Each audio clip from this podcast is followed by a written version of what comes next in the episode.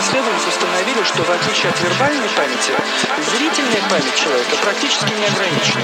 Мы можем показать тысячи слайдов. И представьте себе, через неделю, через месяц после такого показа наши испытуемые успешно узнавали 90-95% показанных изображений. Вот э, этот лабораторный эффект э, потом в течение 80-х годов лег в основу совершенно новых принципов взаимодействия человека и компьютера. То, что мы видим э, на экране этого э, маленького ноутбука, это как раз пример графических э, интерфейсов человека и компьютера, которые сейчас стали стандартными. 20 лет назад с компьютером могли общаться только специалисты. А сейчас э, с компьютером может, может работать неграмотный человек, в принципе.